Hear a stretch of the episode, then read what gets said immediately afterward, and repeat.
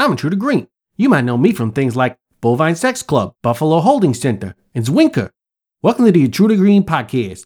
How's everybody doing? Are you uh, feeling real different than you did last week? Probably not, because uh, nothing ever changes during the age of Corona and quarantine and everything like that, unless you're uh, one of these dummies trying to be like, open up the government right now, or not the government, open up, you know, everything else, and down with the government and all that stuff. I mean, you know, like I, I get it. I don't like the government either, but that's because I don't know. Uh, I don't know why actually. I kind of do like the government sometimes, just not the whole like law enforcement part. That kind of sucks, you know. I think we could do better uh, overall with the things that are going on there, but uh, the whole idea of uh, managing people and trying to make sure you don't get fucking sick and kill everybody and everybody dies or like trying to minimize that shit I think is important. And, uh, you know, all these fucking knuckleheads uh, parading around with guns and stuff, acting like they're real tough.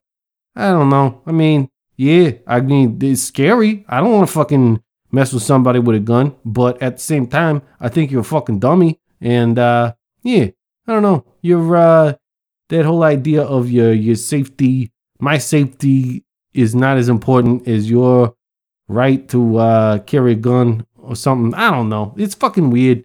But anyway, um, just want to uh, give a shout out to the patrons, of course.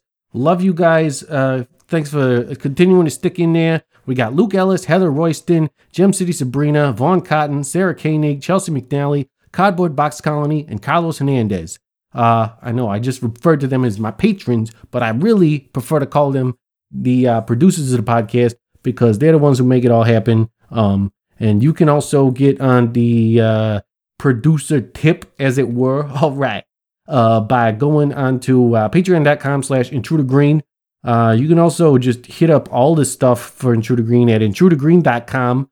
I uh, I don't know. I messed around a little bit with the website, and it's not really that much different. But you can get on there and like see more about uh yeah, I don't know. I got the YouTube link up there. But you know, you can get on YouTube anyway. Go just fucking subscribe to the YouTube channel. I've been doing some more video stuff and everything like that. And uh, although, you know, I only really give a shout out to the patrons uh, as being producers of the, the Intruder Green podcast, uh, they're really accountable for like pretty much all the stuff that I get to do because, uh, you know, ultimately, uh, unfortunately, you know, like, uh, still got to get money and uh, it's hard. It, you know, I'm I'm trying not to go rob people for it because that's you know that'll get you in jail. And like, well, I guess now would be the time to do it anyway because we can't fucking go do anything fun in, anyway right now. And so if you get arrested, you know, like whatever. But uh, I don't. I still don't want to do that. So um, it's better to do like fun stuff like this, making a podcast, making videos for you guys, and uh, all sorts of things that you might enjoy and I enjoy doing. The problem is it takes time and effort and uh, you know, I got to pay my caterer and everything. So uh, you know, I need money to do that and basically uh people who get on the Patreon and help me out there are the ones that are mainly accountable for it. I also get a little bit of like ad money, as you know, from uh, the, the the the good companies that help represent the uh, Intruder Green podcast. But you know, it's it's it's it's just a little bit, you know, like they they're they're struggling companies too, and they gotta fucking do their thing, and I do my thing, and it's all a lot of fun. Anyway, on this uh, episode, we, it's uh, it's extra special one for me because uh, I finally get to uh, talk to one of the my favorite drummers, Dangerous Darren Pfeiffer. Uh, used to drum for Goldfinger, um, which uh, we get into it a little bit in the interview, but I have to say, like, uh, Goldfinger's two, ter- the Gold, Goldfinger's first two albums were probably still two of my first, uh, two of my favorite albums of all time. Like, I don't know where exactly they go, but like probably in the top ten, top five, even maybe. Um, at least Hangups. That was fucking a really good one. I used to have a hard time choosing between uh Goldfinger's first album and the second one, Hangups, but I think ultimately Hangups is my favorite. It's just got like something about it. It's like super ska but then they get super like punky too. I mean, I don't know. I just love it. I think it's great. Um, and part of it is like the tones that they use. And uh, yeah, I don't know. Um, maybe uh, we talk about it in the podcast. I can't remember, but um, Darren's got his own. Uh, I guess it's a podcast. He sells it like it's a radio show, and it sounds kind of like a radio show too, because they use crazy sound effects and whatnot. Um, so uh, I don't know. I mean, we might be doing a tradesies thing. I'm not sure exactly how it's going to work, but uh, stay, uh, you know, stay tuned for that. Could could happen. All right. Um, and yeah, I had a good time talking to Darren, and uh, we met actually the first time back in uh, when he was doing punk rock karaoke, which is kind of his main uh, musical gig now. Uh, he's done a bunch of stuff since uh, the Goldfinger days, but uh, that's that's one of the things. Uh, punk rock all star karaoke. Uh, they've got a bunch of you know stuff, and I got to go meet all those guys, and I got to sing uh, "Just a Girl" by No Doubt. Can you tell that my sinuses are just going nuts right now? I know, like, uh, I was just talking to somebody who lives in Southern California, and I was super jealous because down there the weather is always beautiful, and you don't got to worry about this sort of thing. But uh, yeah, all the pollen in the air is making me crazy. My voice is getting dry. My fucking nose is getting all plugged up. I can't talk anymore. So uh, I'm gonna stop talking, and uh, without further ado, on with the show. Hello, this is a prepaid collect call from Intruder Green. an inmate at the Durham Correctional Institution. This call is subject to recording and monitoring. To accept charges, press 1.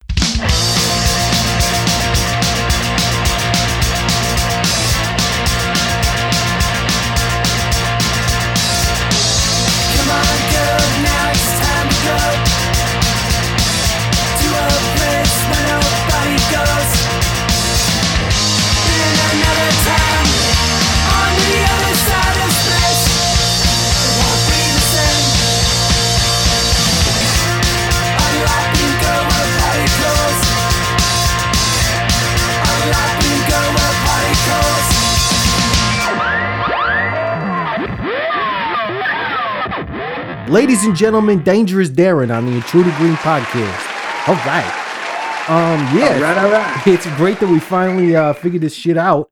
I know uh, you you busy guy. You got like lots of family stuff going on. It's probably not the easiest uh, situation now with everybody being on lockdown and everything like that. Yeah, there was so they got the family situation, you got the lockdown, plus me and my wife, we just moved into a new house in Culver City, California. So so we so that all that whole thing happened, the move happened right when the mayor of LA, uh, a guy named Eric Garcetti, was basically telling uh, Angelinos to lock it down. Oh, so the very next day, we had a truck planned and we had a move, and it was just a, because moving's a nightmare anyway. But then under a lockdown, it's like tenfold. So we had that hanging over our heads. Then, and then yeah, uh, uh, my stepdaughter it was um, off of school for two weeks, and then she's being homeschooled with a computer. It's it's a whole crazy new world we live in right now, man. Really crazy. It is a crazy world, and uh, I, I heard somebody being like, maybe you know what happens if this is like the new normal, and it was like an older guy, and he was like, I don't, is uh, he's a writer, and uh, he said something along the lines of like, I never thought I would have to take my shoes off to go on an airplane, so like maybe this is like a new uh, a thing we just do now with the social distancing because you know it's like yeah, who knows? It could get better, but maybe it's just the way it is now, and we have to like, hopefully not be on quarantine like this kind of rule for too long. But uh, you know, whatever. Yeah, I think it's going to be partially like this and then partially back to normal because you can't have too much social distancing when it comes to movie theaters or concerts or sporting events. There's there's a lot of stuff in the world. Like even going to the DMV to get your license, you got to be around a lot of people. So there's there's situations in society where you have to have large gatherings of people, whether it's a, a voting situation or, or you know, there's so many different situations that we all got to come together. But as far as people um, wearing masks, I think you're going to see that for at least another year or two.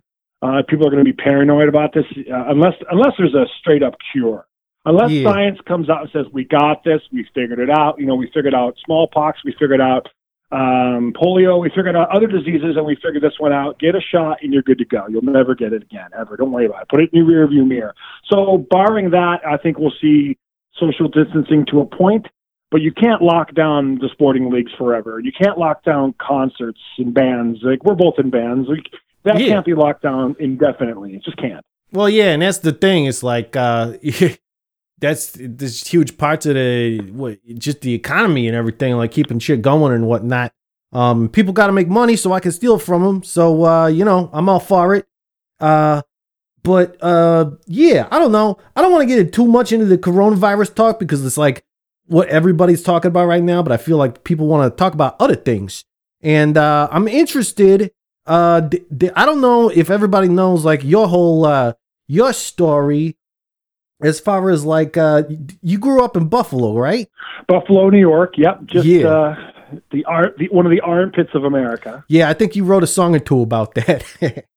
I did. I did. Yeah. it's good stuff. It- It's a it's a love hate relationship, man. It really is because like I, I'm from there and I grew up there and I love the sporting teams and I love oh yeah. seeing my friends and I love the city. But it is, it is a Venus flytrap of of cities, and what I mean by that is if you don't get out, you're stuck. Oh I mean, yeah. I, I wanted to get out at 15. I was like, I got to get out of here, but I got to get I got to get through school and maybe a few years of college before uh, I, I get out. And then right around 21, I was like, no, I can't handle it anymore. I mean, I'm, I was living downtown. I was living in the city. I was going to shows and and playing in bands, including a band that actually became Cannibal Corpse. So I was really into the metal scene. yeah, I saw something And about then I, that. mo- I moved to LA in '91 and struggled with various bands and and uh, no internet back then, so you had to actually have a little black book with a pen wherever you went. And Oh, remember yeah, I remember. Names and, yeah. yep, you had to write them down, and then you had to call them the next day. Hey, I met Steve. He's a nice guy, or Andy, or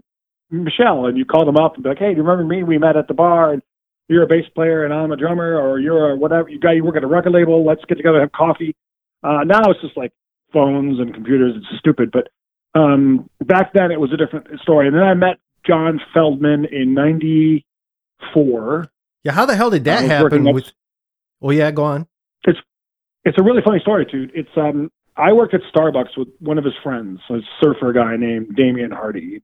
Okay, Sweetheart of a guy. I take it this We're wasn't in friends. Buffalo. No, no, no. I left Buffalo when I was like 22, All right. 21, 22. Got out of there and moved to Los Angeles. Was working at Starbucks. John used to come in and see his friend Damien. And John was just reeling from a band that broke up that he was in called Electric Love Hogs. They Oh, were yeah. like they were it was a stupid name and the band was terrible. They were it was like it was like It was par for the time. rock. Yeah, exactly. It was it was sort of glammy but not really, but sort of funky but not really, sort of punk but not really. It was a it was a weird potpourri of, of different styles. But uh, they got dropped, and then John was looking for a new band, and uh, he asked me about drums, and I'm like, yeah, I can play drums, and and this was 93, 94, so Nirvana were huge, right? Oh yeah. And he was like, "Well, what what, what do you think of Dave Grohl?" And I'm like, "Dave Grohl's a good drummer." He's like, "Dave Grohl's the best." He got mad at me. He's like, "Dave Grohl's the best rock drummer right now in the whole fucking world." And I'm like, "Well, he's he's not that good. He's really good, but he's not the best drummer in the world." Yeah. And, he, and then John goes, "I'll never forget it, man." He goes, "I bet I bet you're better than Dave Grohl, right?" And I go, "Technically, I probably am better than Dave Grohl." And he got so mad at me. He, we got into so many fights.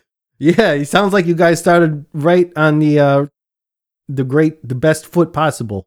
so yeah, he'd come in and he'd ask me questions about like, oh, do you like metal, Darren? I'm like, I love metal. He didn't know my metal back, you know, from mm-hmm. playing in death metal bands, and speed metal bands. And he goes, what do you think of Vinnie Paul from Pantera? And I'm like, well, Vinnie, yeah, Vinnie's badass. He's an awesome drummer. He's like, let me guess, you can play all that double bass shit too, right? and I said, as a matter of fact, I can. He's like, oh, you're the best drummer in Los Angeles. Then. And I remember what I said. I go, you're such an asshole, right in front of the whole store. Like, yeah, right.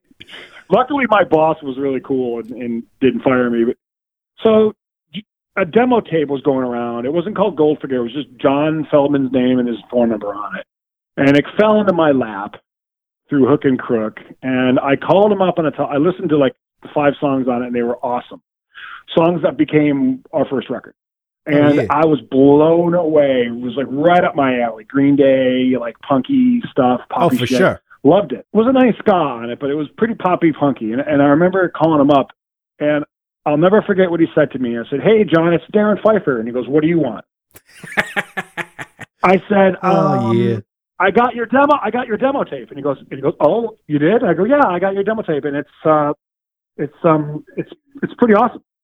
and he changed tone from being a guy that was very confrontational with me to um, the, the my new best friend. Oh Dude, yeah, I'm that's sure. amazing. When, when you want to jam, we should jam. you care about me? All right. Now we got something going. So I was I was I was looking for a band like this. So I got into the room um, with him and Simon Williams, original bass player, Oh, yeah. Goldfinger. There's the three of us, and I ripped through those five songs. And John was on his hands and knees, begging me to get it stay in this band. Please join my band. I'm like, oh, I'm in some other bands. I don't know. I wanted to say yes, but I was like, he's such an asshole. Like, you know.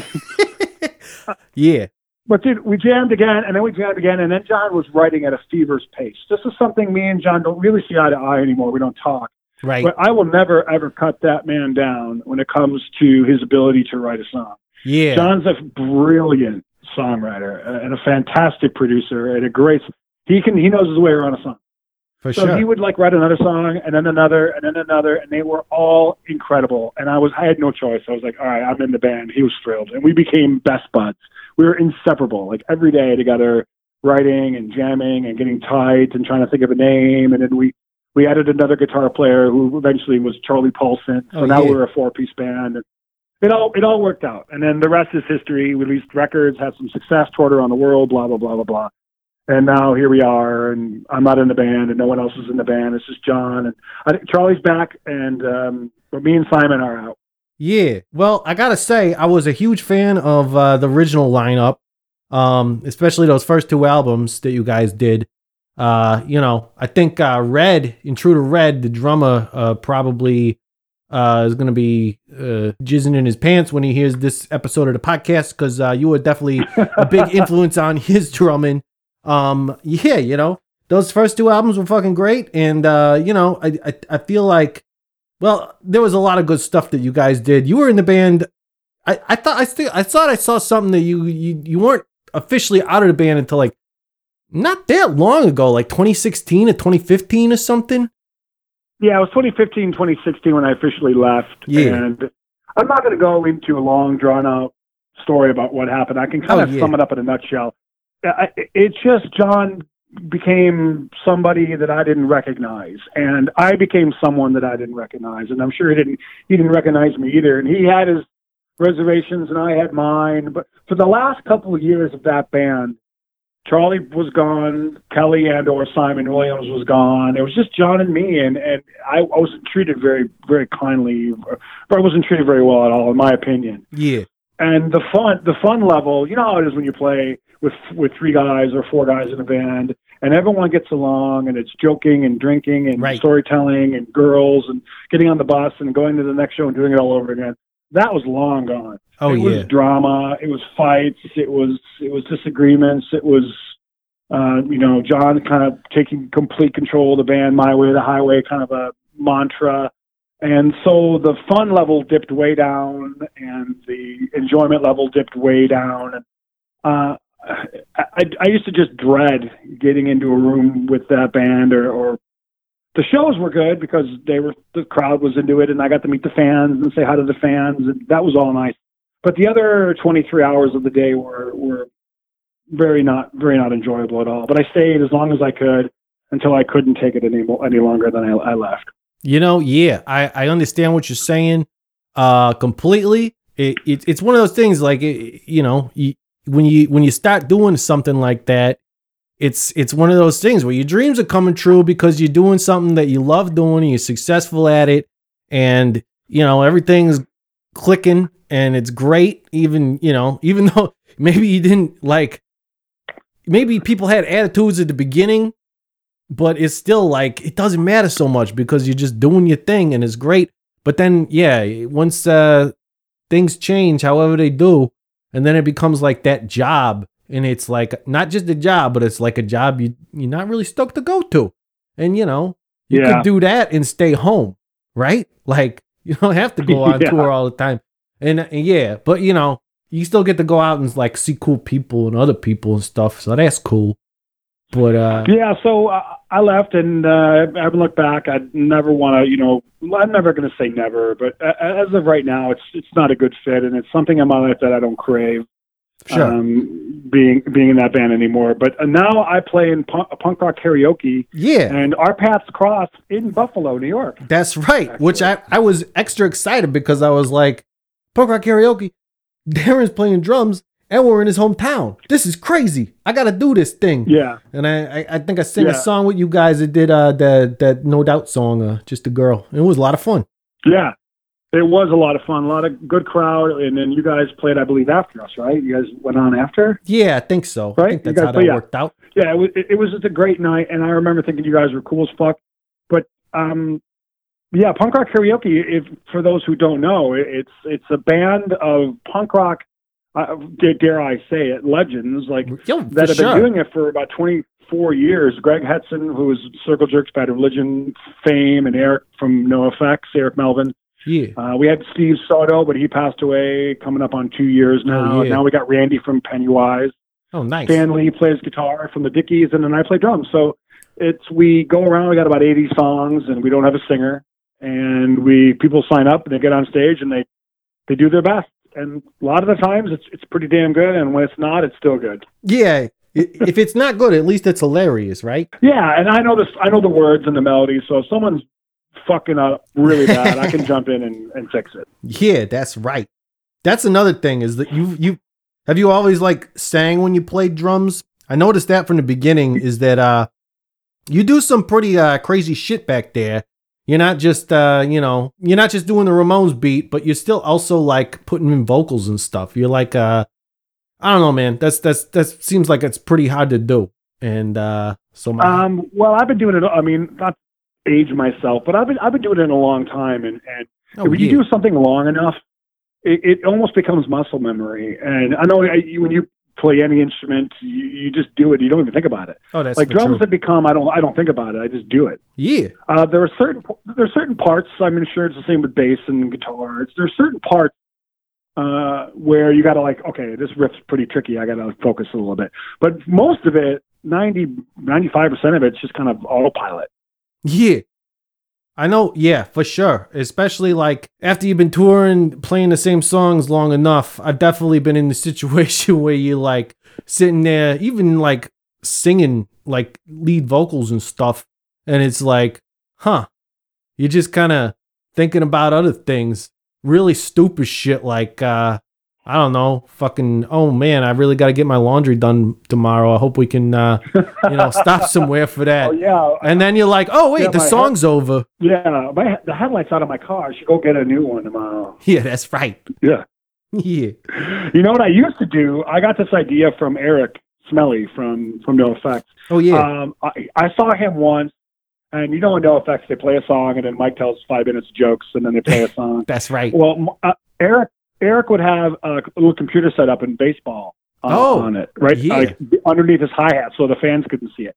And after the show, I was like, "Dude, that is brilliant." He's like, "Well, you know how Mike is. Mike talks a lot, and um, and it just gives me something to do." And I'm like, "So I did it. I got my laptop out, and I would watch hockey games." Oh yeah. my Saber game, and or whatever game was on, and I did it for about two months, and then Feldmann found out about it and was uh, he wasn't pleased.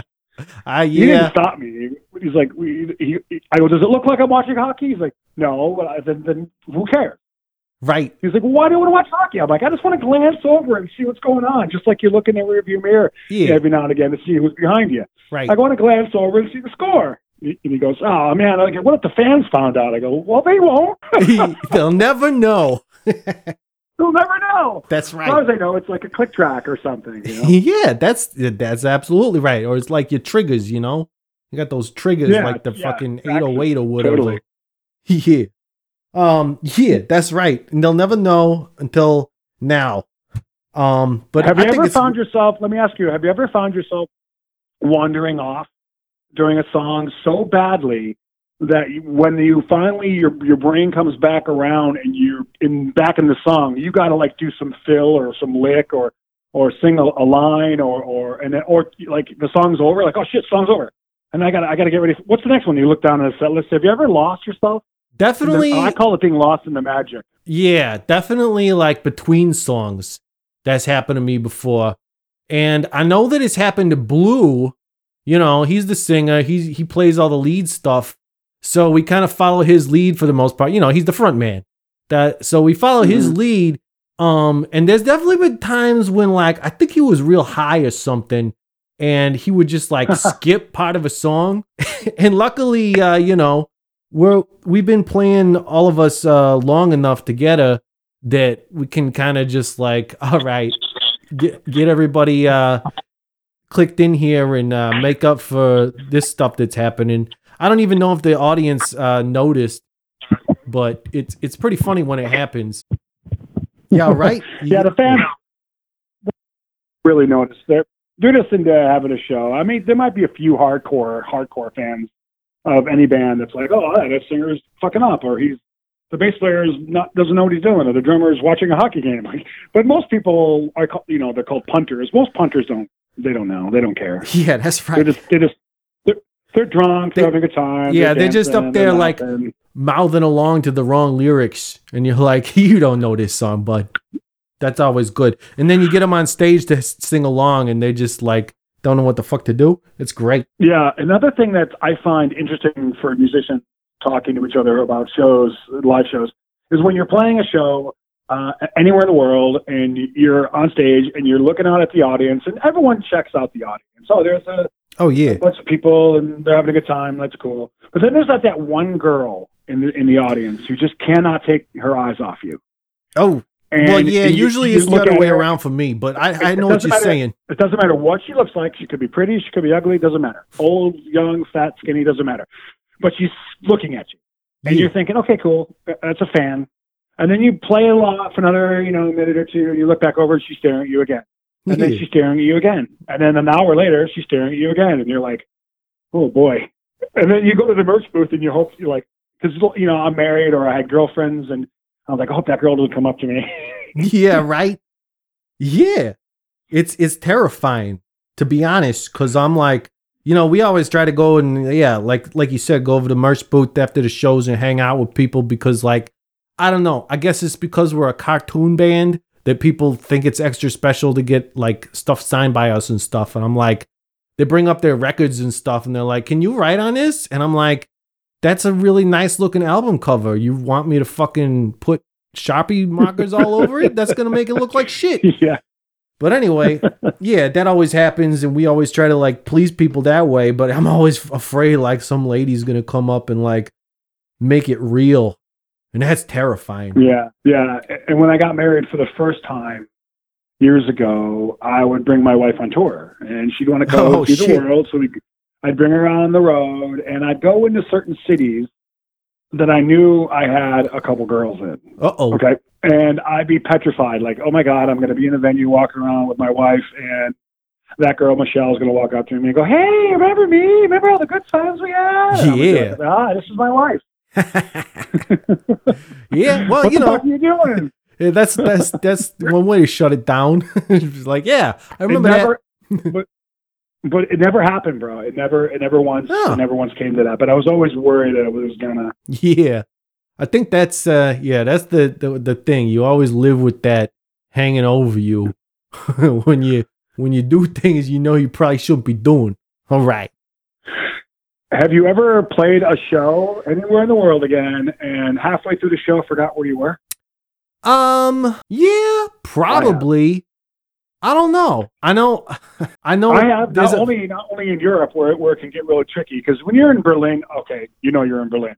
Or when you're in Paris, okay, we're in Paris or London or some of the bigger. But when you're in some of the smaller English towns or smaller German towns, yeah, or even some of the weirdest, sm- weird small college French towns, yeah, that you're never going to go to again. Uh, Yeah. you- like, where the fuck are we? What's it called again?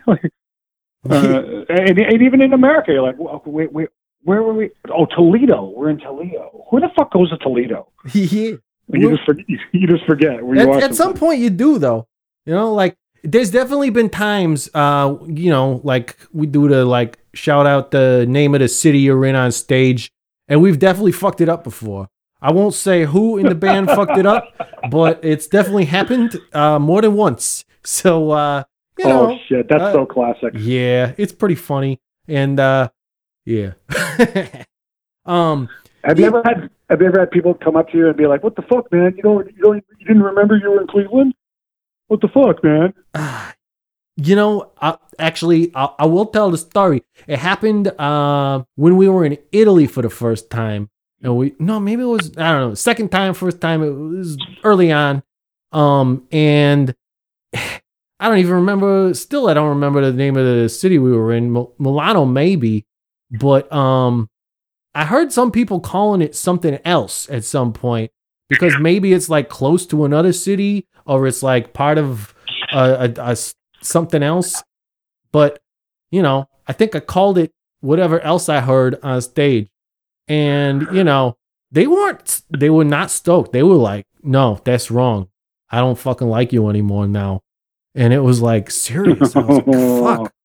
Yes, maybe we were in Sicily or something, and they're like gonna like, I don't know, choke me to death or something because they're all in the mafia down there apparently. Yeah, wow, tricky. We were in the only time something that came to mind with me. We were in Quebec. We Oh, were yeah. playing in Montreal, and Quebec uh, has got the best punk rock crowds in all of Canada. I mean, I, Oh, I lived yeah, in Toronto for a number of years, Yeah, so I agree. great crowds in Vancouver, Winnipeg, and Calgary, and Edmonton, and Toronto. But Quebec, hands down, best punk rock scene in in all of that country. So, but but they but they but they've been known to not really associate themselves with the country of Canada. They're, they think they're more in line with fr- France, Right. and and the, and the European way of life than they are the Canadian way of life. Yeah. So I walked on stage for the encore once with a Canadian flag, and the whole place, about fifteen hundred people, booed. Oh, man. And That's so "Oh, weird." shit." And my drum tech and my webmaster uh, were on tour with us. Drum tech, obviously, but the webmaster came out and to hang out with us and get some video. video. Oh, And they were pissed. They were like, "Fucking Quebec, Quebecois, whatever." Like, Yeah. How dare them? And, like, And what city was this in? and uh, that's what. I'm sorry. Do you did you say what city this was in? Oh, Montreal. Oh, weird. Okay, well, all right. Yeah. So yeah, they were like, "Oh." uh, Yeah. I mean, we've had we've we've never had any weirdness in Montreal, but we did a show with uh, me first in the Gimme Gimmes one time, and it was uh I think it was like right after Pouzza Fest, maybe. Um, but it was in uh Chicoutimi. You ever heard of Chicoutimi? You know what Chicoutimi is? No, no. It's yeah, I don't think a lot of people do. Um, it was a weird show because it's like in it's it's kind of like out in the middle of nowhere, but like me first and the Gimme Gimmes had this big ass fucking show that was like a I don't know what the fucking capacity of this venue was, but it was definitely you know a me first and Gimme Gimme show like well over a thousand people in this. It was like a hotel, uh, uh, whatever, like one of those hotels that's got a, like a big convention center in it or something. Um, right. and it was a killer show. Like, uh, but like nobody fucking spoke English, or they wouldn't speak English to us. Um, they were making a point of doing so. And uh, anyway, uh, it was the first time we met those guys, so we we went out to the bar afterwards and was like hanging out with them and stuff. Uh, and uh, these two guys like uh, got in a fight with a couple of uh, I don't remember exactly who it was. It might have been a roadie Dave and somebody else, but like they were basically telling them that they should uh, speak French when they're in their country. and it was funny too because we were like, we had just gotten done with our European tour. We were like, dude, we were just in five different countries where they speak different languages. We're not going to learn them all, but Um, but you know, yeah, they were calling them faggots and stuff, and like we're like, what? That, that doesn't even make any sense. Like, yeah, it was so Yeah. weird because people, you know, people talk about like French people being assholes, like that's the stereotype. But like, I don't know, I've I've never I've never experienced that. But like, uh, and not that not that you know Quebecians or Quebec Quebecans, whatever you call them, uh, not that they're assholes, but they definitely take uh yeah that their culture very seriously and they make yeah, they that take the very rock obvious very to us seriously, man. oh yeah for sure It's a great, great province for for music. But yeah, they're they're more in line with with the European French culture than they are being part of Canada. They tried to secede a few times. They tried to break away, yeah and I guess they didn't have the, the proper votes. But uh, it's it's fucking weird, weird, weird, weird. And this is why our job of being musicians and recording and touring is is is the best job because you just never know what you're going to get. I mean, obviously, you know what you're going to get when you go in the studio. You put a mic on something and you, you play the song and you try to get it as tight as possible. But when you go on the road, it's like every day is another adventure. Are we going to get stabbed today? Is the bus going to crash? That's Uh, right. Are we going to play a great show? Are our social media numbers going to go up? Or we, you know, how's the video doing? Like it, it's it's a spin the wheel of, of being in a band. It's, it's it's a lot of fun. Yeah, I yeah, I I agree. Um that's why I was actually kind of pissed when like we started using uh and yeah, this is going to age me a little bit, but I don't care cuz I wear a mask. Nobody can see my wrinkles. Um but when people started using GPS to get everywhere instead of like having to print shit out on Map Blast or MapQuest and, sh- and stuff, I was like, well that takes all the fucking adventure out of it. But you know, it's pretty normal now. I don't know what I would do without fucking like Google Maps and stuff to get to where we need to go. And it's way more efficient. And uh, you know, we could still get into plenty of weird situations and plenty of trouble even with that, even with knowing where we're going. So uh yeah, I guess it's some mostly for the better. Have you guys ever had an experience of being robbed on the road? No. I just knocked down wood because uh I heard it. Well, Yep. you know, we have a saying in the in our band, uh, nothing bad ever happens to us. And uh, you know, if you, we just see, keep saying that all the time, and it's it uh, turns out to be true. So uh, no, we That's never got robbed. We never got robbed. Um, yeah, We got almost robbed in Vancouver, Canada. We had our bus parked on the street on the side of the, the venue, and after the show, uh, we walked. I walked down with my crew guy, uh, my drum tech, to I don't know why, just to the bus to get to something, and I, we were literally off stage for two minutes. And we walked down there, and these group of three guys were hanging out by the trailer, by the locks, like looking at the trailer lock. oh yeah, And they were talking, blah, blah, blah, blah, blah, blah. and we turned the corner, we froze, and they didn't see us. yeah, and they're like they're looking at it and they're touching it and they're talking Oh, to each man. other and, um, and we're like hey guys like i was like hey guys yeah. and there was two it was two of us and three of them and they weren't small dudes Oh, they, but they weren't huge they're like oh hey wh- wh- what's up we're just uh we're checking out these locks i'm like yeah that's our bus do you want me to kick your ass and i was i was scared because i was like three on two it's going to be a it could be a mess um, yeah, and, I- and they're like, no, no, no, no, no, no, no, we don't want trouble. Like, and I walked up on them, and I'm a big guy. I'm yeah. I mean, they don't want to fuck with David Hasselhoff's uh, stunt double. That's right. So I walked up and I'm like, "Hey guys, why don't you fuck off?" They're like, "Yeah, yeah, yeah, we're fucking off," and they, and they took off. They weren't like fighters; they were just thieves. Yeah. Oh, They, they were gonna fight. They were gonna fight to get into the, the trailer. They were gonna leave and try to find a that's right. a, a more easy uh, mark. Yeah, But, I mean that's me what and my drum to tech. Brett, were, me and my drum tech were like, "Did that just happen?" We were like, "Yeah, man. If we were on stage for another half an hour, nothing was in it. They they would have opened the trailer and found it empty. Yeah. But they did. But they didn't know that. But they didn't know that. Right. That's the thing. You, you never know. They don't know. They're gonna. You know what? And the fucked up thing, it I know you guys haven't had any trouble, and thank God. I hope that continues. But Canada, and I love the country. I live there, and I'm half Canadian. yeah. Uh, Canada is no is known for, especially Quebec. Not, No Yeah. diss on Quebec, but like Montreal and Quebec City are known for stealing bands' shit. Well, I yeah, I heard there was like a whole uh, ring going around in Montreal for a while where like there were like promoters and shit in on it where they would be like, "All right, yeah, the band got done. They're gonna be you know in, disposed for a moment, so you might want to strike now while the, while the you know striking is good, whatever analogy." Yeah.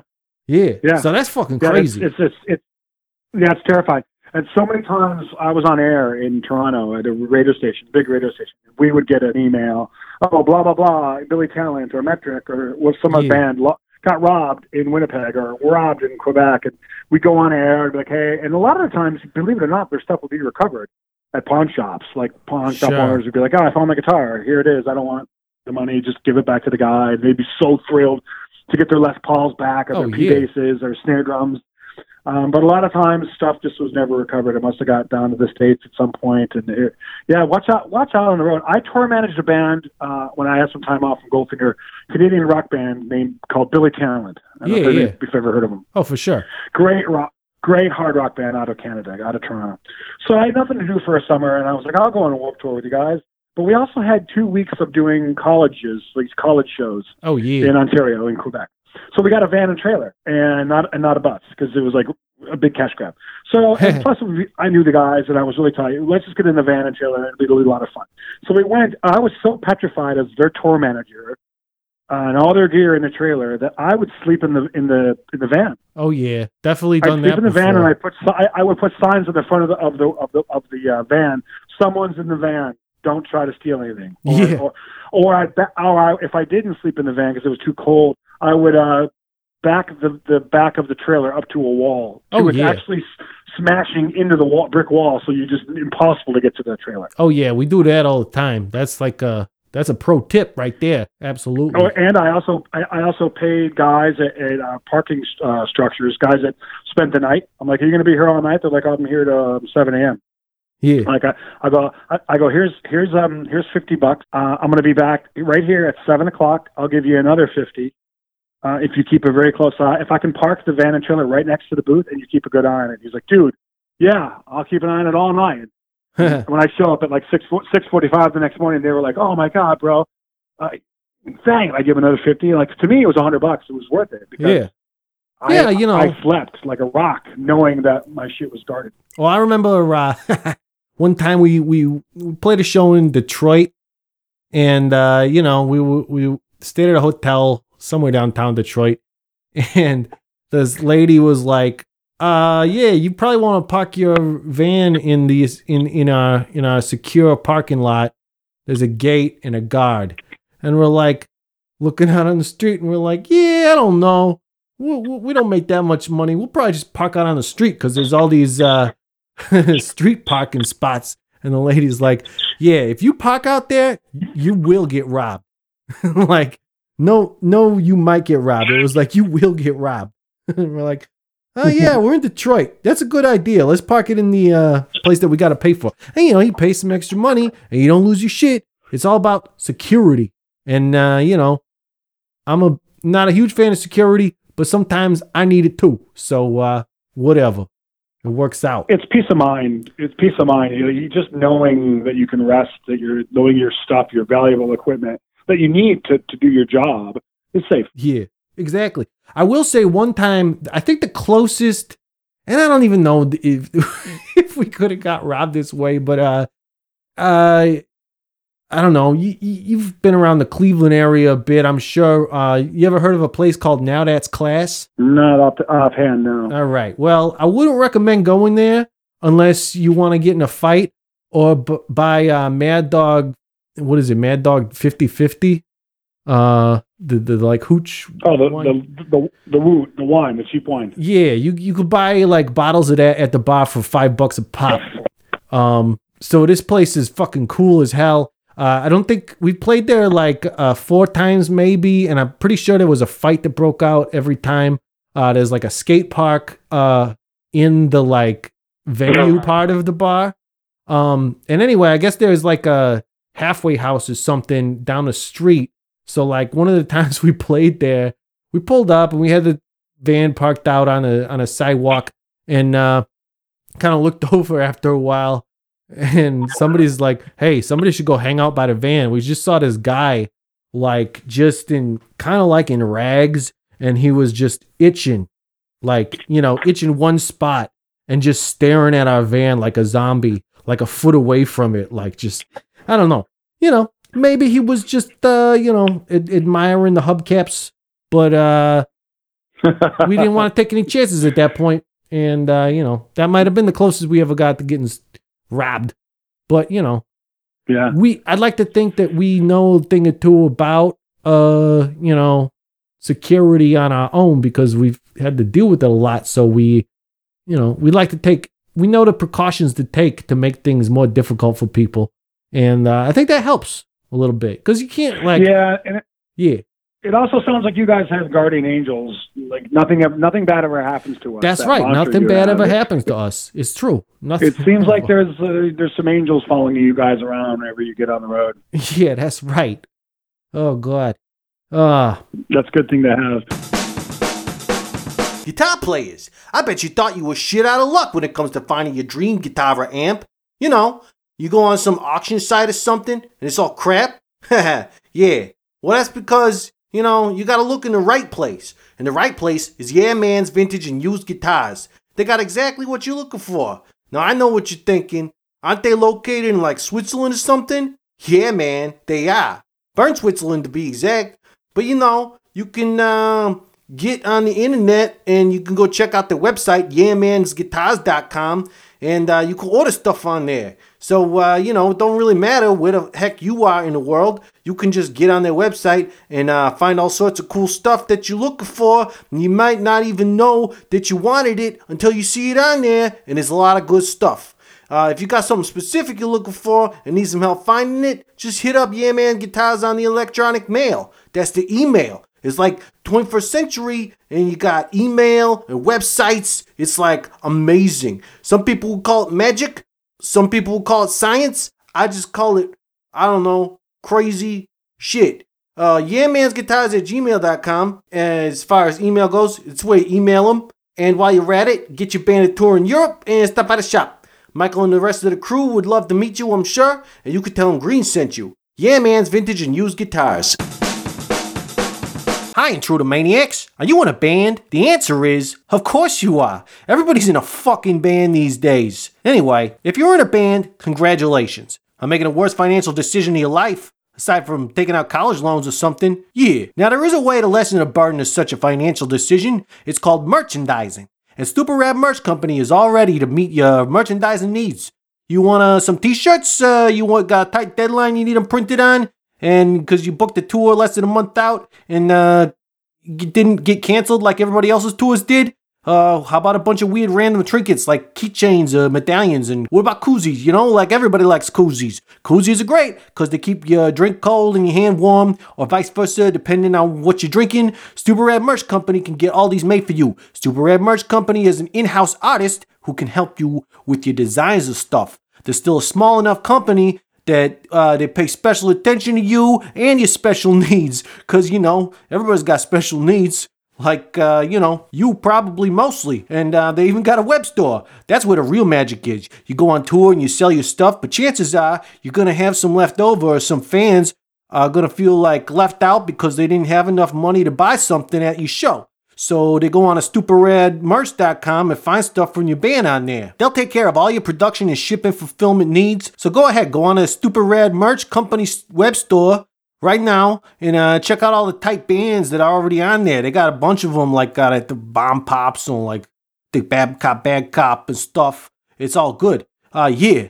Uh, all sorts of cool swag. And uh, right now, right now, if you go on there and at checkout, you use the code PRISON, you can get 15% off all of the uh, Stupid Rad merch branded apparel uh, at stupidradmerch.com. Go check it out. StupidRadMerch.com. Nothing bad ever happened to us either. We we never got in a bus wreck. We never got robbed. No, no one in the band died or, or Yeah. from an OD. Uh, we were we were pretty lucky. Yeah. You hear these stories of bands getting robbed. You know the bands getting in car in bus crashes. Oh, and- yeah. and getting really hurt. Yep, I know. There's and it still happens. You know, it's like it's so such a weird thing when like tragedy strikes when a band's on tour or something, and uh, yeah, and it it's like crazy to think that that's like something to worry about with all the fucking shit that you got to worry about with a tour going right. Um, and then oh yeah, there's like I don't know, real tragedy. It's a real adventure being out on the road, and uh, you know that's part of what makes it uh, a lot of fun. But you know, Yeah, so- but it's why we do it. We're addicted to it. We we love the rush. We love the crowds, the shows. I mean, and at the end of the day, if you can do all the good things and have a good hang with your with your friends, meet some fans, make some new fans, sell a few shirts, make a few bucks, and at the end of the night, you're like, I made some I made some money. I made some friends. I had a few drinks. I ate a, a nice meal with with my band. We played a great show. It's just like that rewarding feeling of like win, win, win, win, win yeah, absolutely. win, win, win. Not win, win. It's like so many wins in a row. But you're right. Uh, stars have to align for bands, any band, whether it's punk or ska or metal or whatever it is. Um, stars have to align so everyone can get to where they're going, do their job, and get back in the, the hotel or the bus or the van and, and go do the next show and be safe. And if you have a, a tour that's three months, which I know you've been on and I've been Oh, on, yeah. A lot a lot can go wrong in, in three days, let alone three months. Oh, for sure. Yeah. Uh yeah. Um and yeah, it's important, you know, I we we we recognize the early on the the whole saying the show must go on because it's like we missed the show because the van broke down and it was like early on and it was like our guarantees were bullshit, so it was like yeah, well guess we're going to me- miss these shows cuz it makes more sense to wait for the van to get fixed than to try to make, you know, barely gas money to get to these shows. And then uh, we got a lot of shit from the tour we were on, from the band we were on tour with, and uh, a lot of fans were pissed and or bummed. You know, not that not that they were pissed at us, but they were like definitely bummed, and it was like shit. We kind of fucked up because uh, we should have just uh, figured out a way to get there. And uh, you know, that's that's that was a lesson learned early on for us. That you know, when they say the show must go on, it's fucking true. You gotta you gotta get there. You And it- gotta you gotta do the thing. It is the show really must go on because the fans are there, and, and you, you can't afford bands can't afford to lose one fan at all, let alone several or hundreds. It- the show really must go on, and, and that's a great mantra, and it usually does. We the only time that we ever felt scared at a show, we got into we got into a few we got into plenty of fights with security guards. Really? Um, Oh, yeah because you guys go- yeah. No, we were always we were always uh, we always outnumbered the bad the bad security guard guy. If there was one guy, there was like a band plus four of our crew plus our sound guy plus the bus driver. Like we were always a gang. When Yeah. it was Goldfinger against a, guy- a sound um, a security guard in the front that was beating up kids, we Right. would stop shows and be like, "You are fucking fired," and you look back, "Fuck you, I'm employed by the promoters." Like you, we go, "We're not playing another note unless that guy leaves." The Yeah. crowd got you know, and the promoter came out and he'd look at the guy and we were fired and he'd, he'd get pissed. Or sometimes we we would see security guards, big burly security guards, like twice my size, choking kids out that Yeah. are like 110 pounds. We'd stop the show and they would Charlie, God bless his heart, and John would jump in the crowd and I'd be like, put, I'd put my sticks down and go, oh great. I'd run out there and we would just wail on a guy and he'd be like, I want him arrested, and the, the promoter would come out and was like, you're fired. Yeah. And the crowd would cheer, and we go on stage, fucking heroes. But there were one time in Toronto, we played a venue called the Opera House, which is still there Oh yeah. in Toronto, I think I heard of that. and Yeah. we, yeah, it's a great, it's a great little old converted theater, and it's legendary actually in Toronto. We play there, and it's packed, and pl- crowds going off. All of a sudden, the PA on the right side of the stage catches on fire. Oh yeah, I think I seen you got that on the on a video or something that I seen. Yeah, it's on YouTube. Yeah. So the crowd, the crowd, smoke's coming out of it, flames are oh, coming Oh, out, of, out of it. Yeah. I've never seen a PA on fire, but this one was on fire. So what do we do? We're smart asses. We start playing "Shout at the Devil." I think Yeah. John, and this is one of John's most brilliant moments on stage. He goes, "What the fuck? Are we Motley Crue?" And da da da. We started playing Yeah. "Shout at the Devil." Uh, so the Well, at least he didn't play White like. "Oh my God, uh, Or great everybody white. pours in, uh, into the streets. Show's over, right? And but we're only maybe halfway through our set, and we're like, we're not. We're going to go back on stage. And the sound guy's like, both of the subs are burned out. Yeah. And the crowd, st- and, and then the crowd sees us talking to the promoter, talking to the sound crew. We're like, we're going back on stage, even if we have to do with like stage volume, and I'll scream the lyrics. We're, Right. we're going to go back on stage. Yeah. He goes, okay, but you're not going to have subs, so you won't be. He's like, fuck it. Yeah. We went back on stage. I would say about 85% of the crowd came back, and we finished the set. Nice. I'd love to know what it sounded like, though. Uh, yeah, it probably sounded like the shit, sound but you know, like it if was those really cool. if those No, kids was were really cool. He was like, you know, I, I've never. He's like, shows are shows, and I'm a sound guy, so I do shows, and it's boring. But when when he goes, this was tricky because I had to like try to find ways to find sub frequencies. Yeah, there you go. Uh, I had to find ways to EQ certain. I wanted your kick drum to come through, and I wanted the bass guitar to sound meaty. And so I was like, I had to, I had to work. yeah. That's right. And and you know, most of those most of those kids, if they're worth their uh, punk rock stock, they've probably been to plenty of like basement shows and stuff where it sounds like absolute garbage. And they can appreciate the fact that shit got fucked up and uh, you know, you gotta do what you gotta do. And uh, it sounds yeah, maybe yeah, not the they were best, happy but it's, that we kept we that we kept playing. And There were fans of our of our band that were really thrilled that we were just we didn't give up. And some bands would have and Oh. said, "Oh, let's call it a day," but And- we we kept going. and while we're on the subject of the show must go on, I remember uh, seeing you guys play at uh, Summerfest back in the day, and like all was supposed to play too, and it got like rained out. There was thunder and lightning and shit, and uh, I think all set got canceled. Um, but and you guys set was gonna get canceled, but you did a thing where like you guys got like acoustic guitars or like John got an acoustic guitar and Charlie was playing through this little like uh, pig nose amp or whatever, and you came out with like a, you know, you had no PA because I think that PA got fried or something, and uh, you came out with just like a little like three piece uh, drum set. It was like a snare, kick, and maybe just like one sp- little splash cymbal or something. And uh, you still played like half a set, and it was fucking great. Where was it? Refresh my memory. Uh, Summerfest in Milwaukee. Uh, yeah, Milwaukee, that- right? Yeah. Right. that would have been a while ago, We- like right after Hangups or something. We did that a few times actually, man. Oh, We- really? We, did. Uh, we did one. We did one in Cleveland like that. We did one in Detroit like that. We did one in Washington D.C. It it was it got rained out, and then Yeah. the promoter pulled the plug, and everyone left. And then like at two hours later, the rain stopped, but everything was still kind of drizzling. But the fans were all around our bus, and they're like, "Like guys, there's a few hundred fans. Like, what do we do? What do we do? Like, let's go out and play." Yeah. and I think I had like a little snare drum that I used as a bongo, it- it- just just to make Yeah. some kind of percussive noise. And and we had we we had acoustic guitars on the road just so that John could write, and Right, right. and we and we played, and he screamed the lyrics, and the crowd sang most of it back to us anyway. And those experiences are the type type of things that that you know. When you get out, when you when you're done, it, that's what really bonds a band together with Oh, their yeah. fans. Oh yeah, absolutely. I was just gonna say, like, uh, you know, because I think I'd seen you guys play a couple of times before that, and it was like, I'm going to Summerfest. I'm gonna see Goldfinger play, and they're gonna be fucking great. I know what to expect. And then that shit happened, and it was like, well, I didn't expect that. That's a whole new thing. That's amazing. And it was like, you know, it it, it would have been great if you guys played a regular set, but the fact that I got to see that was like so much cooler. Did you ever see us play the rave in Milwaukee? Yeah. Um. Yeah.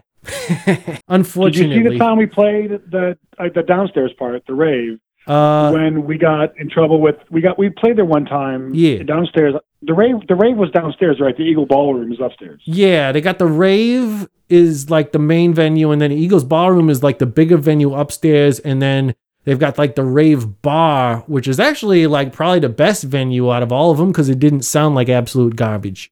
But yeah, I definitely Wow, saw you Wow, play there at least once. we played there um, well, a few times, and the time that's memorable is Yeah. we were backstage in the back there, and the place it's a big room, and it was it was packed, and the owner came back Yeah. and he and you don't do this with a punk rock band. He came back and he goes, "Hey guys, uh, I'm George. This is my wife Marilyn. Whatever. Oh hey." And the tour manager warned us. She's like, "The, the owner wants to talk to you guys. He, you know, it's his thing. He's insisting." Okay. Okay. He came in and he goes, "Hey guys, you know, I know you guys are into punk rock and rock and stuff, and it's cool, and the fans are having a good time, and everything's everyone's making money, but like, keep keep the swearing to a minimum."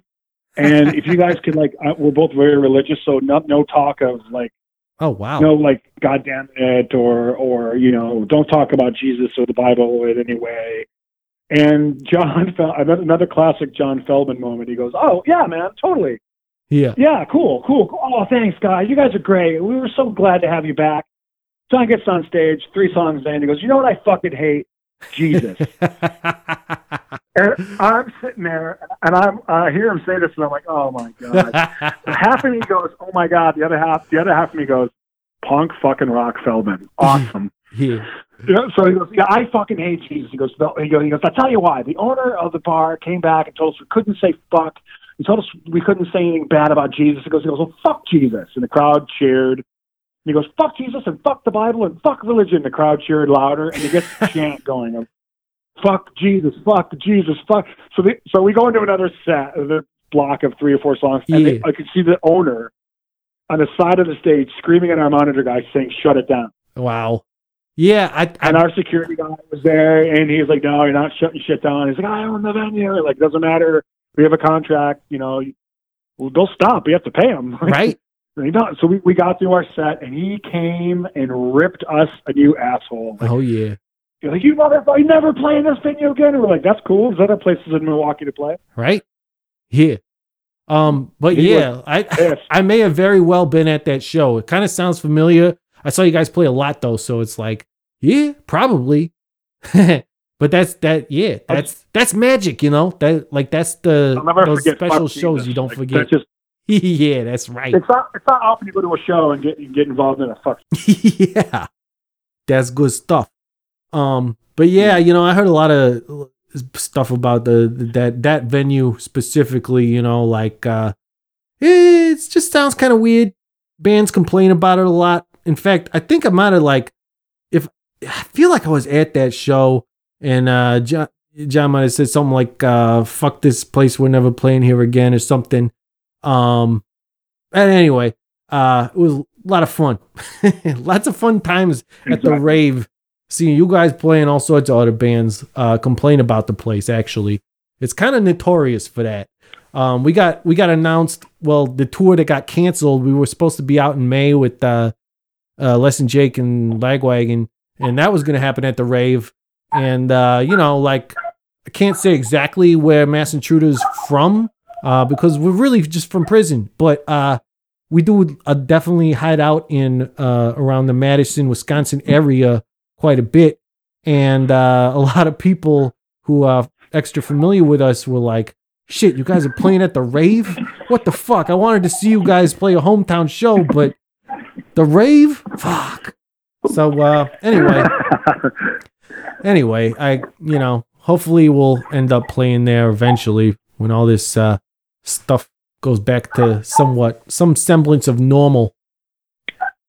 I, you know, just get back on that uh, for a minute. I I think it is going to come back. I'm optimistic because this is so global and it's affecting not just the U.S. It's affecting the globe, right? So there's a lot of smart scientists in the world, and uh, if they can find a cure for polio and, and other things that could have fucked a lot of people up, they'll find a cure for this. And I just hope that it's sooner than later. That's all. Yeah, that's the thing. They say it can take up to like over a year, and that's if everything goes well. and they say, and it usually doesn't go well.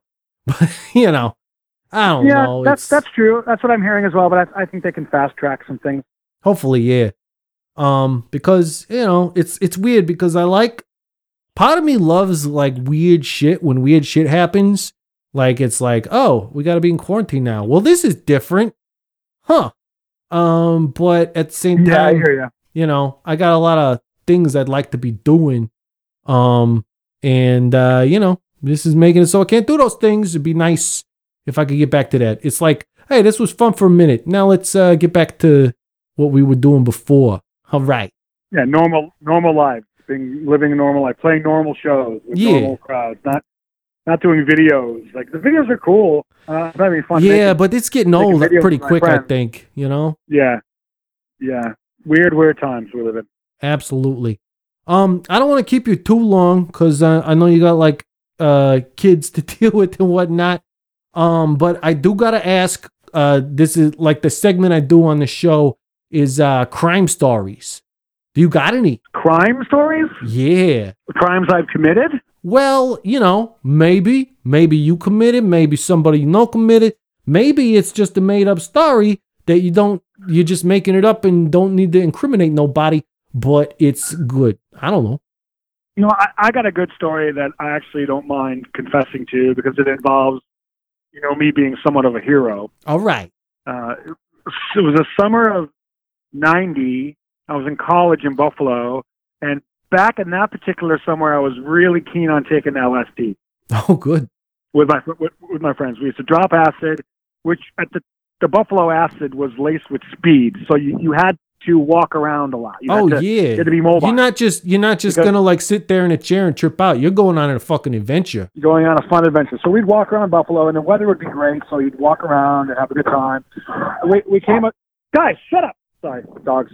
So um, we we came across this strip mall, like a parking lot strip mall, and inside of it was a bar. You saw the lights, the neon lights, Oh, yeah. That's good. drinking and whatever. We and this guy, this jock, was slapping his girlfriend around and, Oh, and throwing her against a, a red sports car, and she's crying, and he's screaming at her for about something I don't know, like, and shaking her shoulders, and then throwing her into the car. And she's crying, trying to get away. And he grabs her, slaps her across the face, and I'm like, we all froze in our tracks. Like, is this actually happening? Because a minute ago we were just laughing Yeah. and having a good time. Jesus. So I run at the guy. I, I snap out of it, and I start running top speed yeah. at the guy. And he doesn't see me coming, and I tackle him like a football, boom to the ground. He's a pretty big guy. Yeah. He gets up. We start we start going at it. We start fighting. He and I get the better of him because I just had rage on my side. Yeah. And um, I start. He starts trying to get away, and he goes into the bar. Now the bar had an entranceway, Uh-huh. a, a little foyer with a gumball machine, ATM machine, and then there's another door to get into the bar. So he gets into there, and I follow him, and I push him against the wall. He falls. I look, and there's a vacuum cleaner, a little little vacuum cleaner. I take it and I beat him down till I'm over him like a baseball bat, beating him with this mini vacuum cleaner, and he's begging me to stop. like, stop, okay, fine, all right, enough, enough. Oh, I'm like, you motherfucker, you think you're so tough, bang, bang, bang. I'm smashing him in his head. People come out of the bar, tackle me now, Yeah. and the cops show up, and I'm putting handcuffs and thrown in the back of the cop car. Yeah. And I'm thinking, I'm in handcuffs. I'm going to jail on acid. This Oh. is going to be sweet. So, dude, believe it or not, the dust settles from all this shit, and the cop pulls me out of the car and goes, I, I heard what happened from numerous witnesses. They yeah. said that without you, you, the girl would have died. And I said, I don't, sure, maybe. I just, you, you can't be beating up girls. Right. And he goes, Yeah, I'm going to let you go. Good. Well. And, and I thought, doesn't, doesn't the guy want to press charges? and and they're like, no, no, no, no, you're free to go. He goes, I'd recommend you guys leave right now. We're like, okay, bye. And we just walked, we kept walking. And I had some, he, he got a couple shots in, yeah. And I'm kind of bleeding out of my nose and my lip. And we're like, did that just happen? He's like, Darren, you were going to go to fucking jail on acid. I go, I know, I was kind of looking forward to it. So we Yeah. walked home, and I, I, I get back in the house. We share with my buddies. They're like, what happened to you? And I go, let me tell you a story. so yeah, I mean, I, I, I probably would have kept beating the guy until he died if if someone didn't come and take me. Oh yeah, for sure. That makes a lot of sense. Um, not well, I'm glad you that's didn't. crime story. I'm glad you didn't do that, but I'm glad you uh, did what you did do because uh, that guy obviously deserved what he had coming. Um, you know, Yeah, I mean, who knows what have happened? I, I'm also when I- look back on the story, I'm thinking to myself, no one came to her rescue. No one. yeah, that's always a weird thing where you like, uh, I don't know. I mean, that was back. You said it was like 1990, 1991 or something. Yeah. So 90, uh, yeah. yeah, I don't know because you you see like things about these days when like fucking I don't know people are being shitty to each other and people are just like filming it on their cell phones and it's like do something for cripes sake, Yeah. you know? Yeah, I, I, I couldn't stand back and, and let something like that happen. Even now, in my in, later in my life, if I saw something going down, I'm going to interject. Yeah, As much as I'd want to get some cool footage, I, I'm going to want to do the right thing. Here's an, here's another here's another crime story that involves me being robbed, which involves Green Day. If you, Oh. want, to, if you want to hear this one, yeah, absolutely. I love Green Day. I, I know you, I don't know if you pressed for time, but really quick. We No, were no, I'm not pressed for was in a time at all. Called, I was in a band called Zero Tolerance. Oh yeah, out of Buffalo. We were one of Victory Records' first signings. Like they, you know, Tony Brummel really loved the band, and nice. we would go to Chicago all the time and play shows, and he loved us, and he put us on one of his early compilations before Victory became Victory. oh yeah, And uh, so we're on tour. We used to go on tour with Sick of It All and Oh, Cro-Mags and Agnostic Front, and we did tons of shows with Shelter. And we're up and down the coast, east, eastern seaboard with Shelter. And this is 1989, 90, somewhere there. And uh, Kerplunk was out. And I remember Oh, nice. knowing about Green Day from reading a fanzine called Maximum Rock and Roll oh yeah, and they talk and they talked about Green Day all the time, like Lookout Records and Green Day, and they're they're doing they're making a lot of noise and they're doing really well. and Their songs are great, and I used to get mixtapes and maybe a few Green Day songs on there. And then I got Kerplunk, and I was like, is a great band. It's a really good rock band. You know, I didn't think anything of them like they are now, but I was like, oh, they're just a good, solid poppy punk rock band. yeah, for sure. We were hardcore. So Right. they played a show that's in West Palm Beach, Florida. And I remember thinking, wow, Green Day's on the bill. I get to see Green Day finally. Wow, they made it all the way to Florida and we're there at the same time. Great.